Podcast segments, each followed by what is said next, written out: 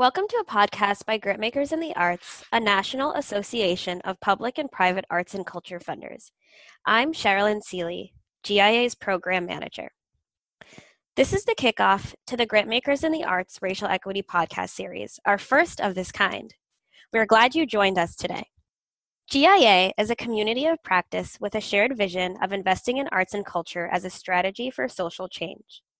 Since 2008, GIA has been elevating racial equity as a critical issue affecting the field. To actualize this work within the sector, GIA published its Racial Equity in Arts Funding Statement of Purpose in 2015, and the journey has reaffirmed the many intersections at play as we leverage our dollars for the deepest impact.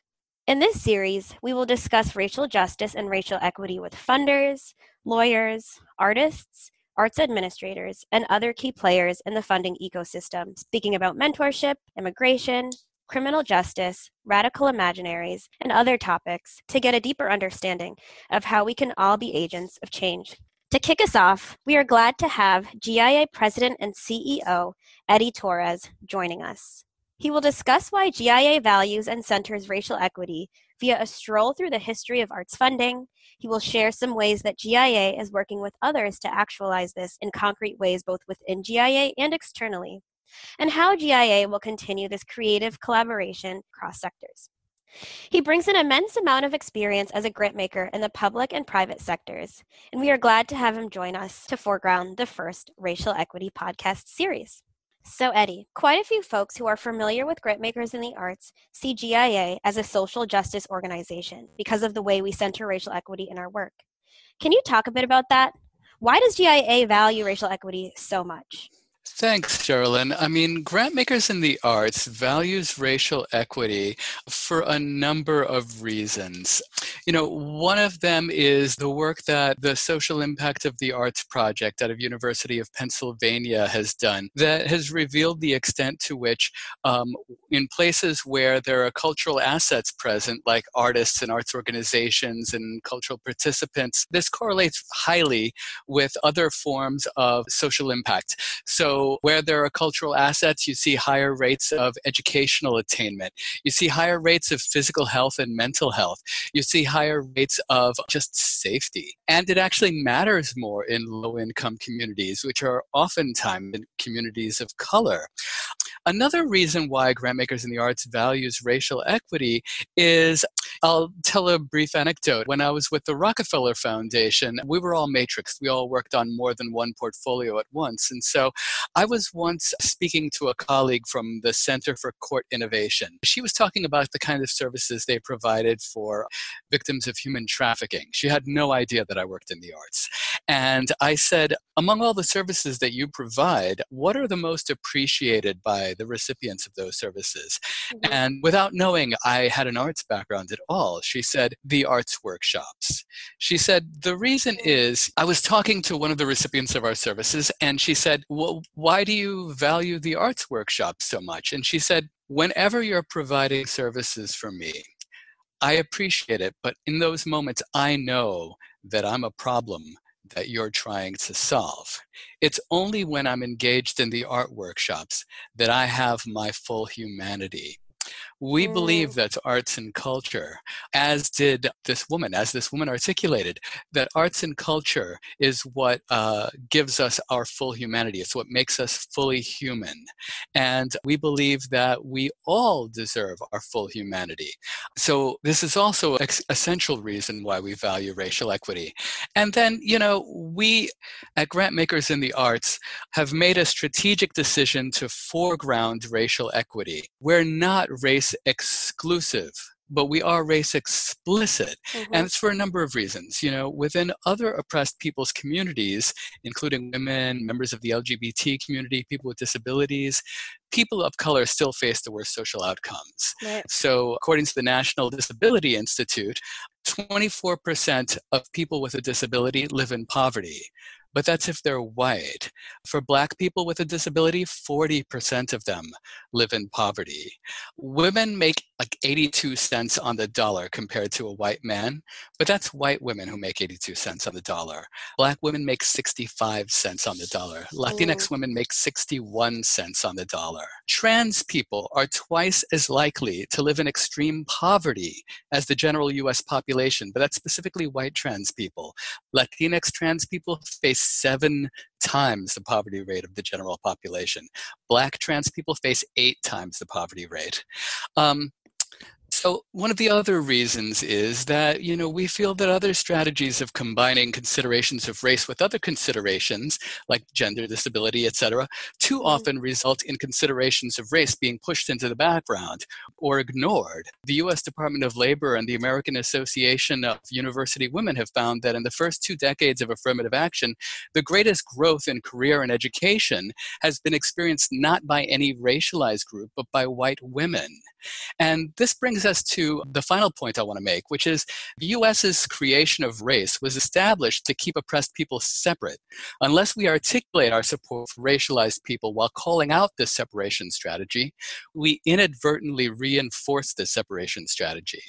So, for instance, uh, according to one study, nearly 70% of uh, white women surveyed either somewhat or strongly opposed affirmative action for people of color. Now, this is an example of an all too frequent phenomenon the use of race as the means to convince people who are being helped by a policy or a practice to disavow that policy or practice. But you can't convince people to vote against a policy or practice by telling them it helps them. So right. you tell them it helps people who have been racialized, which is what race was largely established to do. Yeah, that's absolutely right. So when we're considering racial equity work and what it looks like in practice today, it's impossible not to discuss the need for inclusivity and differentiation because there's a lot of undoing and unlearning involved as a result of the history and original model of arts funding practice. So, can you offer some insight into how we got to where we are now in terms of funding practices and offer some considerations and mindsets we need to adapt in order to be effective drivers towards racial justice uh, yes, I mean, Darren Walker has put out recently this really brilliant book called uh, From Generosity to Justice. And he views philanthropy in that book through the light of Andrew Carnegie's um, work, the, the Gospel of Wealth. Darren does this brilliant job of viewing Andrew Carnegie and his peers' work in light of their refusal to consider the structural inequities that led to their wealth and to the poverty for so many of us. And you know, similarly, uh, when it comes to racial equity in arts funding, we at Grant Makers in the Arts look at history because it's foundational in terms of how our field operates. For so many of our giving practices in arts funding, uh, we have to look back at the 1800s when arts funding, as we know it, began to take shape. It was largely coming out of a time when newly wealthy Americans were looking to put their cities on the map for the first time. This was still a very young country. And their model for a world class city was a European city they were also looking to put themselves on the map for the first time as newly rich people. This is a very new concept, the idea of the newly rich, very American concept. And so this created a couple of dynamics. One was it created the establishment of cultural institutions that were well financed, that were specifically holding up uh, Western European forms because they were looking at Western European cities. It also created the idea of leverage. It was important for these people people in terms of actually being able to establish these large institutions to be able to leverage their investments so that every amount they gave were matched by other wealthy individuals. This created a dynamic that we still have to this day where cultural institutions or a cultural organization's board of directors is considered a good board, an effective board, if it's a moneyed board.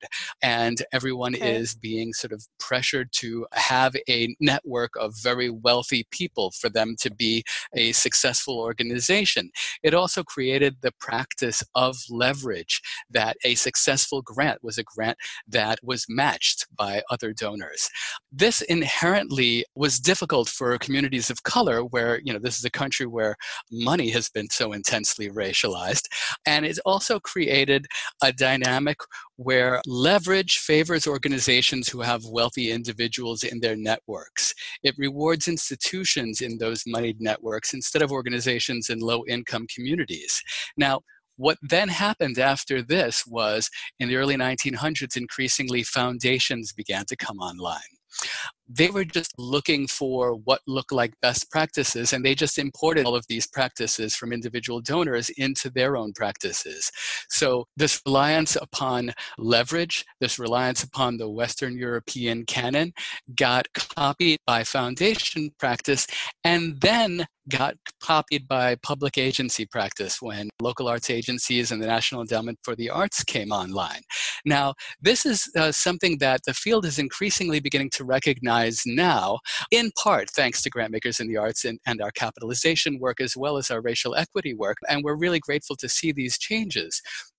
You know, we also look uh, a little bit earlier in our nation's history for some of the assumptions that underlie these practices, though. One of them is what Ibram X. Kendi calls um, assimilationist racism. So, this is an attitude that is held by uh, oftentimes very well intended people. He actually cites Cotton Mather as an example of this. Cotton Mather was an early abolitionist, very influential in American history, um, somebody who was really fighting against the institution of slavery. But central to his idea of saving black and brown people, whether they were African slaves or whether they were Native Americans, was the that Ibram Kendi calls assimilationist racism. So, for a segregationist racist, people of color are inferior by birth, they are inherently deficient. But for assimilationist racists, they believe that people of color can be saved, that their inferiority is in fact cultural it's not natural, it's not genetic. The way this manifested for an abolitionist like Cotton Mather was Christianization, that they could be saved if they became Christian but this also became very enmeshed in the way our cultures manifested. So, this is what got us Indian schools. This is what got us the banning of drumming and African songs and even the African language, as well as Native American languages and Native American cultural expression. When we're trying to help people of color by engaging them in the Western European canon, we're inherently uh, devaluing their own cultural forms. And many of us are really well intended. We actually want to share uh, the cultural forms that have been valued throughout our nation's history. We're just not necessarily recognizing that we're devaluing another culture's forms by doing so. And by extension, devaluing other people. Right. Also, you know, part of how this manifests then becomes inherently quantifiable. So that's how come you have 2% of all cultural institutions receiving nearly 60% of foundation giving to the arts. In a country where 33% of our residents are people of color, only 4% of cultural philanthropy goes to organizations of color. Our nation's largest white theater has an annual operating budget of between 50 and 60 million dollars a year. Our largest black theater has an annual operating budget of under 4 million dollars a year. Our largest Latino uh, uh, theater has an operating budget under $3 million a year. So these attitudes, while they certainly are attitudes, they have material impacts. They have That's material right. impacts that we not only feel, but we can actually see and that we can count them. Yeah, and I think that was key, bridging that gap between the mindsets and how that transfers into decisions that are made. And when that continues on and everyone's making the same types of decisions, that becomes the best practice. And then finally, we see the results that you just shared. And I think that's why it's it's really key for us to consider narrative change as a strategy towards racial equity and racial justice. And so, with that said, are there other strategies or concrete steps that you've seen to be effective over the course of your work, or that you might suggest for others who want to fund for racial justice and make a deep impact? You know, when we look at uh, effective practices around racial equity in arts funding, it, you know, it's really interesting how varied they can be. We have a whole line of work at Grantmakers in the Arts around capitalization, around effectively supporting organizations to be able to withstand the winds of change in the philanthropic market. The philanthropic market is inherently volatile, and we believe it's really essential to make sure that organizations are capitalized so they can withstand that philanthropic market volatility. You know, I talked earlier about Darren Walker's work at the Ford Foundation right. around his book, uh, From Generosity to Justice. The Ford Foundation is one of five foundations, including the Andrew W. Mellon Foundation, the MacArthur Foundation, the Open Society Foundation, the William and Flora Hewlett Foundation, the David and Lucile Packard Foundation, who have committed to increasing support for administrative overhead for their grantees. This is essential, actually, for achieving achieving uh, racial equity in arts funding because that kind of support is what pays people's salaries. It's what pays for rents. And it is absolutely essential for organizations that are financially vulnerable that they have administrative uh, support. On top of that, you know, there's the importance of funding operating reserves so that organizations are actually able to save money over time and to be able to withstand the volatility of the philanthropic market.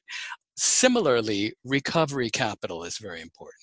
Uh, recovery capital is basically what lets organizations pay down debt. Change capital is very important for organizations to address their business model, and risk capital mm-hmm. is very important for organizations to be able to take advantage of an opportunity that may not work, that may not pay out, and where that risk won't inherently shut them down. You know, and there are organizations, there are uh, funders that are increasingly recognizing this and that are increasingly supporting these kinds of things, whether it's operating or recovery or change or risk. Similarly, a lot of the organizations, a lot of our members that are supporting racial equity and arts funding are taking a social justice perspective on this work. They're securing buy in from their leaders leadership, whether it's their trustees or their commissioners. They're setting intentional policy with goals. And they're not only doing that as an internal process, but they're doing that as a community based process so that they're engaging the stakeholders that they're most looking to serve and they're establishing accountability measures with those stakeholders so that those stakeholders aren't the subject of their generosity, but are also drivers of their processes. There's nothing that requires, particularly a foundation, to do that.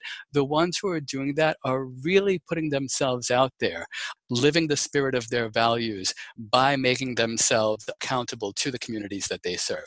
And they're doing it, they're increasingly doing it. So, you know, related to all of these points I've been making around capitalization, around supporting things beyond just supporting projects or supporting programs, ultimately what that comes down to is supporting an organization's mission.